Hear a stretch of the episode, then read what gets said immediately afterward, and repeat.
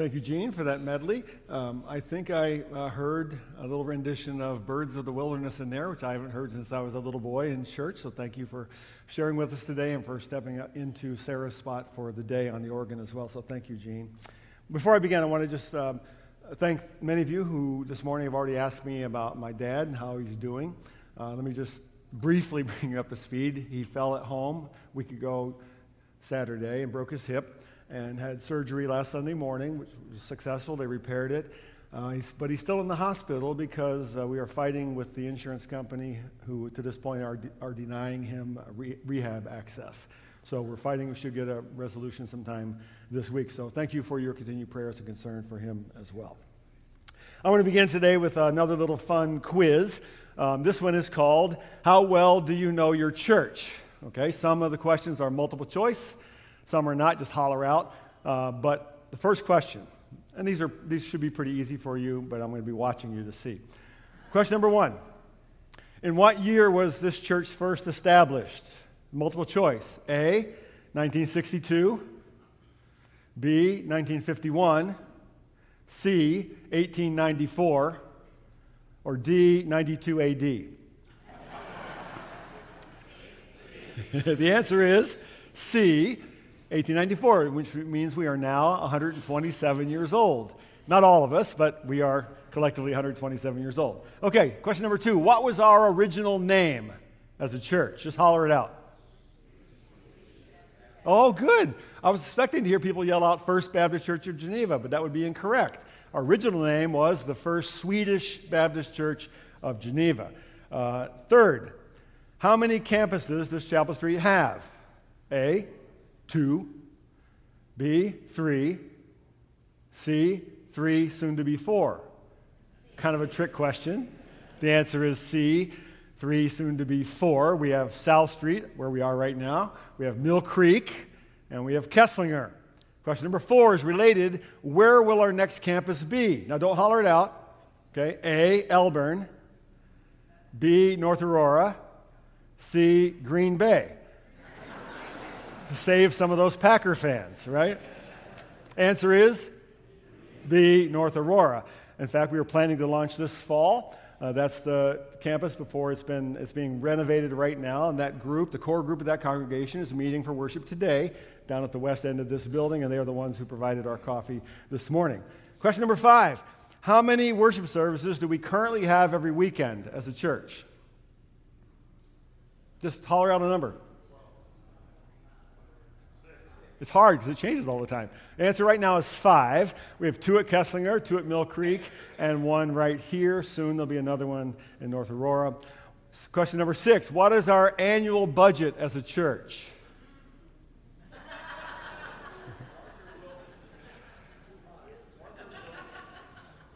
Okay, anybody have a number? Will be. There you go. Good question. There you go. Uh, our budget that we're going to vote on at our annual meeting is going to be $6 million for the coming year. And I was marveling at that because I think the first year I became senior pastor, our entire church budget was under $300,000. Kind of amazing when you think about it. Number seven, how many chandeliers are in the sanctuary? Don't look. how many chandeliers? Okay? I actually got this wrong. Originally, there were 12. There, there were two up here until we remodeled the front. Now there are 10 chandeliers in the sanctuary. I used to have kids in youth ministry who knew how many bulbs there were because they got bored during sermons and they would count stuff. Okay, question number eight, almost done. How many doors do you think are in this entire South Street facility? How many doors? 53? Anybody else have a guess? Over 130 doors in this building. How many exterior doors? Of those 130, we have eight exterior doors to this facility. And this is my key ring here. This, one of these things, this is the key to all the exterior doors at this building. In fact, to all the exterior doors in all of our facilities. We're in the process now of changing over to kind of this uh, wireless sort of uh, entry to everything. But for right now, this physical key still works, which means I have the authority, ability to open all the doors. But what's really interesting is that at this facility and our others, there's another key. It's hanging on top, and you can actually use that key to lock the doors open.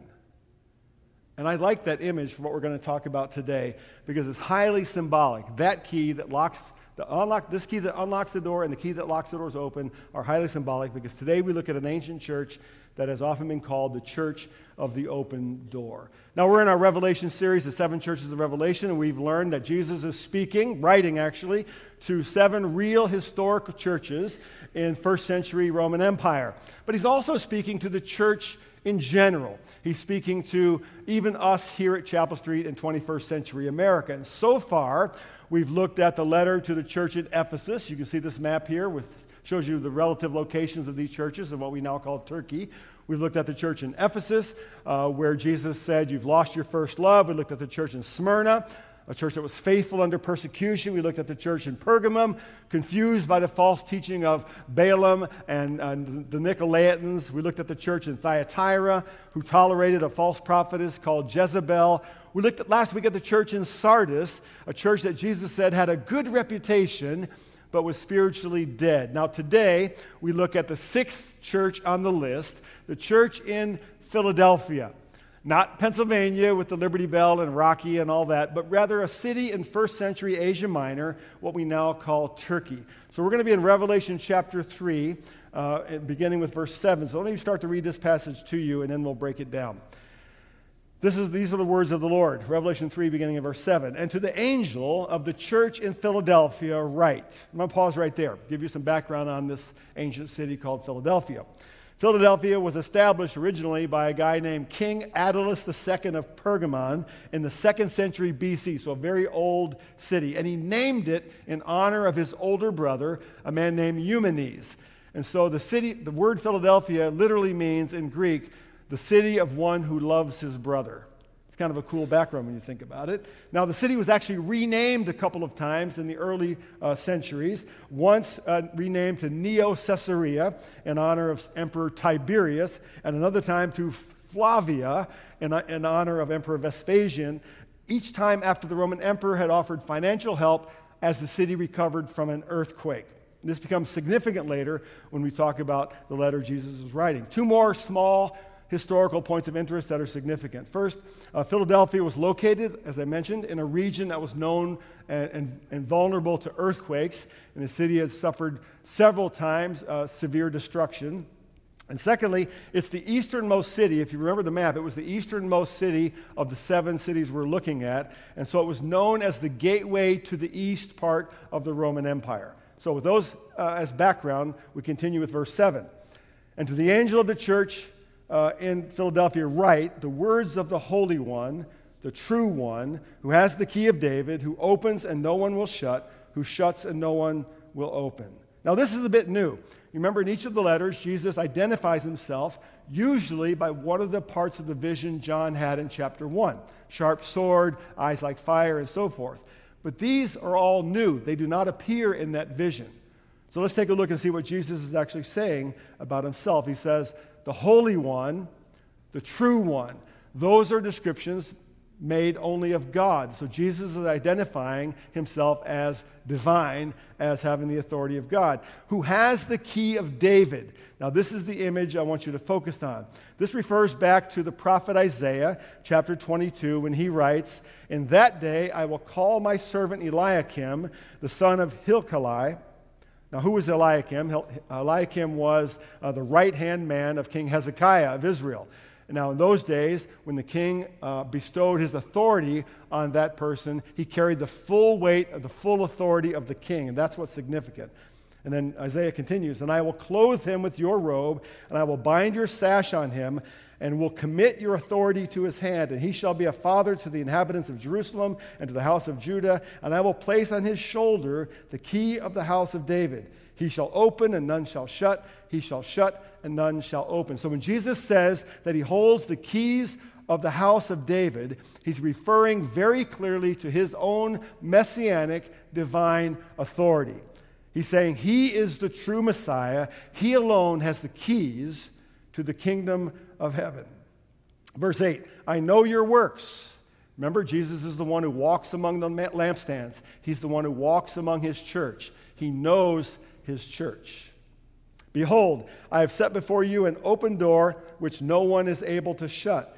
I know that you have but little power, yet you have kept my word and have not denied my name. Behold, I will make those of the synagogue of Satan who say that they are Jews and are not, but lie. Behold, I will make them come and bow down before your feet and they will learn that I have loved you. Because you have kept my word uh, about patient endurance, I will keep you from the hour of trial that is coming on the whole world to try those who dwell upon the earth. I am coming soon. Hold fast to what you have so that no one may seize your crown. To the one who conquers, I will make him a pillar in the temple of my God. Never shall he go out of it, and I will write on him the name of my God and the name of the city of my God, the new Jerusalem which comes down from my God out of heaven, and my own new name. He who has an ear, let him hear what the Spirit says to the churches. Now, the first thing we notice here, or should notice, is that there is no confrontation. There is no sense of condemnation for this church. Imagine those Christians uh, in Philadelphia in this small church, and they get this letter. Revelation is a letter that was sent out as a circular to the churches. So they have read the letters that have preceded the letter to them. And they've seen that in many cases, Jesus is confronting something that needs to be changed in the church. And he's calling churches to repentance. He confronts Ephesus for having lost their first love. He confronts Pergamum for tolerating the teaching of Balaam and, and uh, the Nicolaitans. He confronts the church in Thyatira for tolerating Jezebel. He tells the church in Sardis, You look good on the outside, but you're dead on the inside. So maybe they were reading, expecting, oh, here comes the letter to us. What, what, what is he going to correct? What is he going to confront in our fellowship? And there's nothing. There's no confrontation. There's no call to repentance. There is just affirmation. And that's the first thing we see today is Jesus gives them affirmation. Uh, for a short time when I was um, in college, uh, my father served as an associate pastor at a large church in Orlando, Florida. Um, it was uh, the largest church that our family really had ever seen at that time. It's not unusual now, but then it was rel- relatively unusual for a church to be big enough to have its own gym, gymnasium. And since my brother and I played lots of basketball in those days, we were excited. We could go into a gym anytime we wanted. So when, that summer, when I was home from school, uh, we would uh, often play in local high schools. And when we couldn't play in those high schools, we just invited my brother's teammates to come over with us and play at the church. We asked my dad, Can we do that? He said, Sure. So we would play in the church gym. It was great. We played there three or four times, uh, had a good time. Uh, but about the, the last time we played in the church gym, we noticed that the senior pastor of the church was standing in the doorway of the gym just watching for a while. The next day we came back, and the gym doors of the church were chained shut. We went to my dad, I went to my dad to try to get the key, and he said, uh, Sorry, guys, you can't play in there anymore. I said, Why not? He said, Well, the, the pastor says the church gym is only for members. Now, what I haven't said yet is that several of my brother's friends and high school teammates were black. And it was nothing to us. They were our friends. We played with them. But we always thought that the pastor made that decision based on something other than church membership. And from that day on, we thought of that church as a church of the chained shut doors. My dad left that church within a year for some obvious reasons. And here we see the church, Jesus calling the church in Philadelphia to be a different kind of church. Verse 8 I know your works. Behold, I have set before you an open door which no one is able to shut. I know that you have but little power, and yet you have kept my word and have not denied my name. Behold, I will make those of the synagogue of Satan who say that they are Jews and are not, but lie, behold, I will make them come and bow down before your feet, and they will learn that I have loved you. Jesus begins here with an affirmation of an open door. Now, the image of an open door has multiple meanings here, I think. First, I think it refers to an open door to the kingdom an open door to salvation through Jesus. In John chapter 10, we read So Jesus again said to them, Truly, truly, I say to you, I am the door of the sheep. All who came before me are thieves and robbers, and the sheep did not listen to them. I am the door. If anyone enters by me, he will be saved and go in and out and find pasture. So Jesus is simply saying here, I am the door. I hold the key to the doorway of the kingdom of God. By my death, your sins are forgiven. By my resurrection, you have the promise of new life. By my spirit, your heart is made new again. You are reborn. So the church, therefore, in Jesus' eyes, is to be an open door through which all can come to find the good news of salvation. The doors of the church, in Jesus' eyes, are to be locked open. Secondly, we see it's also an open door to witness in the world. The location of Philadelphia, as I said, was the easternmost location of the seven cities, and it gave this, this little church an opportunity for ministry out into the eastern regions of the Roman Empire. Now, throughout the New Testament, if we pay attention, the image of the open door is often used as an invitation to an opportunity for gospel ministry. The Apostle Paul, 1 Corinthians 16, says, But I will stay on in Ephesus until Pentecost because a great door of effective work has opened to me, and there are many who oppose me. Again, in Colossians 4, he says, At the same time, pray also for us, that God may open for us a door to the world, for the word, to declare the mystery of Christ. So, the doors of the church are always to be open. And they're open in two ways when you think about it. They're open for people who need Jesus to come in and find him and hear the gospel preached. And they're also open for those of us who know him to go out into the world in witness. Next, he says, You have little power. You have little power. Uh, two years ago, summer of 2019, I had the chance to travel to, to, visit some of our ministry partners in other parts of the world Turkey, Dubai, and Africa. And while I was in Uganda, uh, I had a chance to preach at a little small church outside Entebbe. Uh, the church was at the end of a long, mile long or so, muddy dirt, uh, dirt road, and then this walkway to get to that church. And that's, that's the building of the church. Um, there were about 50 people uh, in the building that day, just a simple room with a few uh, simple wood slat uh, benches and a couple of and several plastic chairs. There were no children's classrooms. There was no air conditioning. There were no screens. Uh, there were no, uh, no bathrooms in the building, just a latrine out back. Uh, the pastor is a man named Fred Wangwa. There's a picture of him here. He's in the white shirt. Uh, and I'm still uh, friends with him. We email back and forth. his church is small, poor, unknown, and utterly insignificant in the world's eyes. But after that service that day, we went to a muddy river, and he allowed me to help him baptize three brand new believers. And from that little church, more than 10 congregations have begun, and Pastor Fred trained all 10 of those pastors, and, and they've been planted, including most recently a church made up of entirely formerly Muslim converts to the good news.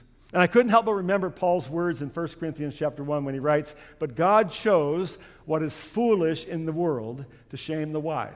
God chose what is weak in the world to shame the strong. God chose what is low and despised in the world, even things that are not, to bring to nothing things that are.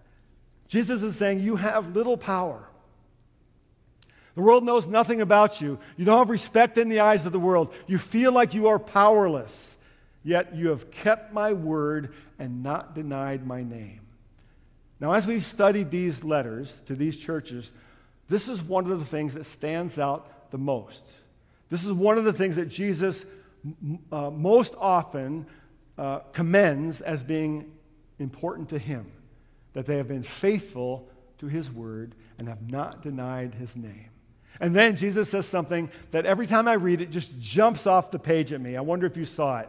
Verse 9 Behold, I will make those of the synagogue of Satan who say they are Jews and are not, but lie. Behold, I will make them come and bow down before your feet, and they will learn that I have loved you. You hear that? I have loved you. Now, a couple things here about this, this portion.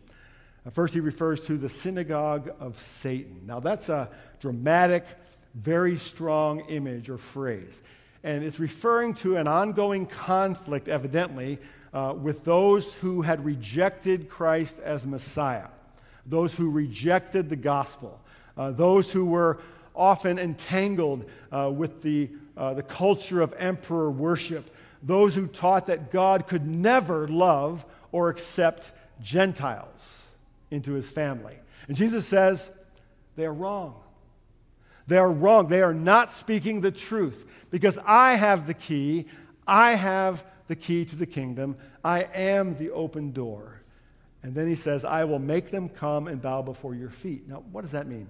That sounds like um, I'm going to humiliate them before you, make them grovel before you. But that's not exactly what's being said here. It's not so much a statement of humiliation for their enemies, but rather uh, an eventual acknowledgement of the fact that Jesus is, in fact, Lord.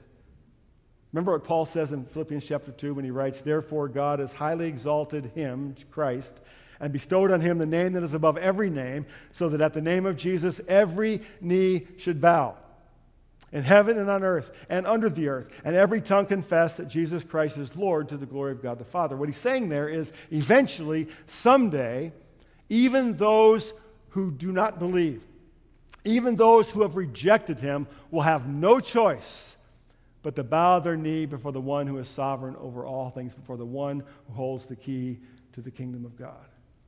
Sooner or later, he's saying, they will see I have loved you. I think what Jesus is saying here is that what makes us part of God's family is not ethnicity or family history or power or reputation. The thing that makes us part of God's family is that Jesus has loved us. Do you know that? Do you know how much you are loved by Jesus? He's saying that, that when we say we want people to experience grace, that's the first thing we say here at Chapel Street experience grace, grow in faith, make an impact where you are. But to experience grace means to understand and experience the love of Christ. To know that Jesus loves you. And it's the love of Jesus that saves you. It's the love of Jesus that forgives you. It's the love of Jesus who tells you who you are. It's the love of Jesus that gives meaning and hope. Jesus is saying to this small, powerless, insignificant church, and he's saying to us, You are not neglected. You are not forgotten. You are not alone. I have loved you. And through my love, you have great power. Jesus affirms the church in Philadelphia. Secondly, we see he offers them encouragement. Encouragement. Let me ask you a question. Olympics are finally over, actually, over last Sunday. Um, but of all the Olympic events that maybe you watched or didn't watch, you know, swimming, diving, pole vaulting, the marathon, gymnastics, pommel horse. By the way, you know where pommel horse comes from? I was bored. I was watching one night. So, what's the history of that? Who, who, who decided that was a thing? Well, it comes from the, from, uh, the BC era when uh, soldiers were being trained for battle. They had competitions for how they would, for, for horseback, being able to ride horses in battle. So that's the origination of the pommel horse. I don't know if they did the whole leg thing and stuff, but that, that's the origination of pommel horse. That's information you might need to know. But of all the events, which event would you most like to win a gold medal in, personally? If you could win a gold medal in any of those events in the Olympics, which would you want to win a gold medal in? You know, 100 meter dash, you want to be the fastest person in the world? Maybe diving off a 33 foot high platform? I don't think so. Not for me. For me, I would choose the decathlon. Anybody with me? Decathlon, right? Because the, decathlon is 10 track and field events over two days. And a gold medal in the decathlon would make you arguably the greatest athlete in the world. I'd like that, I think. Some of you may know the story of Jim Thorpe. Jim Thorpe was a Native American who, uh, in 1912, at the Olympic Games in Stockholm, Sweden, won both the pentathlon, which is five events in track and field, and the decathlon, which is 10 events. So, out of 15 events, he outright won eight of them and set a record that held for almost three decades. Did that in 1912. And when he was presented uh, with the gold medal by King Gustav V of Sweden, the king said to him, You, sir, are the greatest athlete in the world. And he was. He was also the best college football player in America at the time. He went on to play professional baseball, professional football, and a little bit of professional basketball. But the following year, in 1913, and some of you know this story, Jim Thorpe was found to have been in violation of a very strict code of amateurism that was in place at the time because he had played minor league baseball prior to the Olympics for $2 a day. He was stripped of all his Olympic medals, and they were only restored to him 30 years after his death. Verse 10 in Revelation Because you have kept my word about patient endurance, I will keep you from the hour of trial that is coming on the whole world, to try those who dwell on the earth. I am coming soon. Hold fast to what you have, so that no one may seize your crown. Now, three things here. First, he says, I will keep you from the hour of trial. Now, there are several main interpretations of this phrase. Uh, many believe that it's a reference to what some theologians call the Great Tribulation. That is a period of intense suffering that will cover the entire world, lasting seven years and ending with the second coming of Christ. Many of us in this room probably grew up with that interpretation, or we've at least heard that interpretation. Uh, some say believers will be taken out of the world in what is called the rapture of the church prior to that time of tribulation. That's called the pre tribulation rapture of the church. And so Christians will avoid that suffering. Now, that, that may be so. I'm not here to tell you one way or the other. It's a complicated uh, theological theory. But the problem with that particular view is that many Christians have already suffered tribulation. Even two of the churches we've looked at so far suffered great suffering. And a man named Antipas was martyred, killed for his faithfulness to Christ. Already, we saw that in the book of Revelation. Both Peter and Paul were executed by Roman emperors. Jesus himself says, In this world, you will have trouble. So, if we take this view, what do we say to our brothers and sisters all over the world who suffer today? You're not really suffering. We're going to escape. What are we going to say? It's problematic. Some say believers will experience only part of the tribulation. This is called the mid tribulation rapture of the church. Still, others believe that the biblical references, especially in Revelation, to the seven years of tribulation, are symbolic of the suffering of God's people throughout the centuries. And that's what I tend to think if you push me up against the wall. But the most important thing to see here is that Jesus offers his protection. The protection he offers here is not that we will necessarily escape all suffering, but rather that suffering will not have the final word. In John 17, in what's called the high priestly prayer, when Jesus prays for his church, for us, he says, I have given them your word, and the world has hated them because they are not of the world, just as I am not of the world. I do not ask that you take them out of the world, but that you keep them from the evil one. So Jesus prays for us that no matter what we face in this life, the evil one would not be able to rip us away, to tear us out of his hand. Secondly, he says, I am coming soon. Hold fast to what you have. Now, if I had to summarize the entire book of Revelation, the entire magnificent, mysterious book of Revelation, I would summarize it in this sentence. He says, I'm coming soon. Hold on. Hold on. I'm coming soon. Jesus is encouraging the church in Philadelphia, and I believe encouraging us as well, by saying to us, I know it's hard sometimes.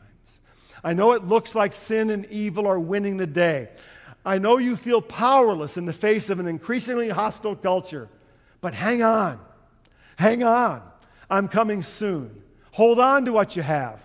Hold on to the gospel. Hold on to my death and resurrection. Hold on to my word. Hold on to the promise of your salvation. And I will hold on to you because I have loved you. Third, he says, so that no one may take your crown. Now, throughout the New Testament, we see the promise of eternal crowns given to believers. Uh, Paul says in 1 Corinthians 9, he talks about an imperishable crown. And then in 1 Thessalonians, he talks about the crown of rejoicing. Then in 2 Timothy, he talks about the crown of righteousness. In Peter, in 1 Peter 5, we're promised the crown of glory. And in Revelation 2, we already saw the promise of the crown of life. What's the crown all about? The crowns are symbolic of victory and reward, kind of like a gold medal victory over sin, uh, Christ's eventual victory over all injustice and evil, victory over death itself. So Jesus is saying, hold on, hold on. Nothing and no one will ever take away your crown. So Jesus affirms, Jesus encourages, and then he makes a promise. So the third part of today is promise. Verse 12 The one who conquers, that means the one who holds fast, the one who receives my victory, I will make him a pillar in the temple of my God. Never shall he go out of it, and I will write on him the name of my God and the name of the city of my God, the new Jerusalem, which comes down from my God out of heaven, and my own new name. He who has an ear, let him hear what the Spirit says to the churches. Here are the promises I will make him a pillar in the temple of my God. Two things about this promise. Philadelphia, as I mentioned, was located in a region known for earthquakes, and some of those ancient buildings, uh, the temples especially, were actually engineered. This is the ancient world now, but they engineered these buildings to withstand a certain level of earthquake. I could give you details about that, but I'm not an engineer. I wouldn't be able to explain it rightly.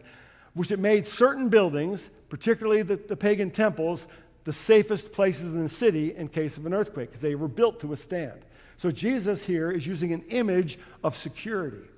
He's saying, I will provide for you, even when the whole world is crumbling around you, a place of safety and security. It was also an ancient custom at that time to sometimes inscribe the names of very famous people or important people onto these great pillars that held up these temples, kind of like an ancient hall of fame. Uh, this is actually part of an ancient pillar that was part of a temple of Zeus. You can see on there, there are names inscribed on that, on that pillar. So Jesus is promising this church, these people of little power and influence, the great significance of being part of his eternal kingdom. Not only a place of safety, but a place of honor, a place in his temple, the temple of God. And he says, I will write on him the name, the name of my God, the name of the city of my God, and my own new name. We've seen this before in these letters. He's talking about our identity in Christ. He's saying, I have loved you. I know you. I set before you a great open door. And when you walk through it, and when you allow others to walk through it, you and they become new people. You become a new person by my name. You become part of a new family. You become citizens in a new city. And no one will ever take away your crown, he says. Uh, many of you know uh, that back in my college days, as I mentioned earlier, I played lots of basketball. Um, I have two hip replacements to show for it all these years later, all the running, running and jumping just wore them out. Doctor told me when I was uh, in my 40s, I had the hips of an 80 year old man. And as I began my senior year that year, um, in 1978, uh, we were all excited uh, as a team because we were told we were going to get brand new practice uniforms. And that wasn't a big deal. We would get new practice uniforms. But what was a big deal is we heard that our, our new practice shorts were going to be monogrammed with our names stitched on them. Now, that may not sound like a big deal to you, but to us it was a really big deal. We'd seen guys from other schools uh, had these kind of shorts, and we envied them because that, like, you were really arrived as a college player if you had your name on your shorts, right? So we were all excited. So we get to school, and sure enough, the day came when we got our new practice gear, and I opened my, my bag up to get my new shorts out, and I looked at it, and there was my name C O F F E E. Not C O F F E Y, C O F F E E, like Maxwell House. Now, I was used to having my name misspelled that way most of my life because it would happen. And I understood people would just, would just you know, uh, go on automatic pilot and write like coffee, coffee instead of coffee, coffee. Yeah, so I understood that. But this was different because I'd been on the team for three years by this point. I'd been in the program for three years. I, I ran all the sprints. I lifted all the weights. I showed up every day for practice for three whole years, and they got my name wrong. Now, here's the thing I wasn't a star player. I w- never started a game my whole college career. I was a bench guy, a second teamer. So, what I saw, when I saw my name misspelled, what I saw was, you are unimportant to us. You are insignificant. In fact, so insignificant, we don't really care to get your name right. But here's what I see in this letter Jesus is saying, that He knows my name. He knows your name. He never forgets your name. And He always gets it right. Imagine what this meant to this city, the people of this city of Philadelphia. Imagine what it meant to that little church who felt powerless in the first century, surrounded by the Roman Empire, told they were not even welcome in the temple of God, told that God could never love you because you're Gentiles, because you believe this thing called Christ. Imagine what it meant to them to know that Jesus never forgets their name. Imagine, imagine what it means to pa- my friend Pastor Fred in Uganda. Day after day, week after week, year after year, serving and preaching the word and trying to reach his world with no resources, with nobody who knows what he's doing. Imagine what it means that Jesus knows Pastor Fred by name. What does it mean for us right here at Chapel Street? 21st century North America. Imagine what it would mean for everyone who walks through our doors to learn that Jesus knows your name. And he has a place of eternal security and joy, and no one will ever take away your crown. Jesus is saying he holds the key, and he wants to lock the doors open to his kingdom. And may we be a church of the open door. Would you bow your heads with me as I close? Lord God, we thank you today for your word. We've been studying this letter for weeks now, and we thank you for this particular ancient church in Philadelphia. People will never meet until heaven someday, who felt small and powerless, who wondered at times if they mattered at all.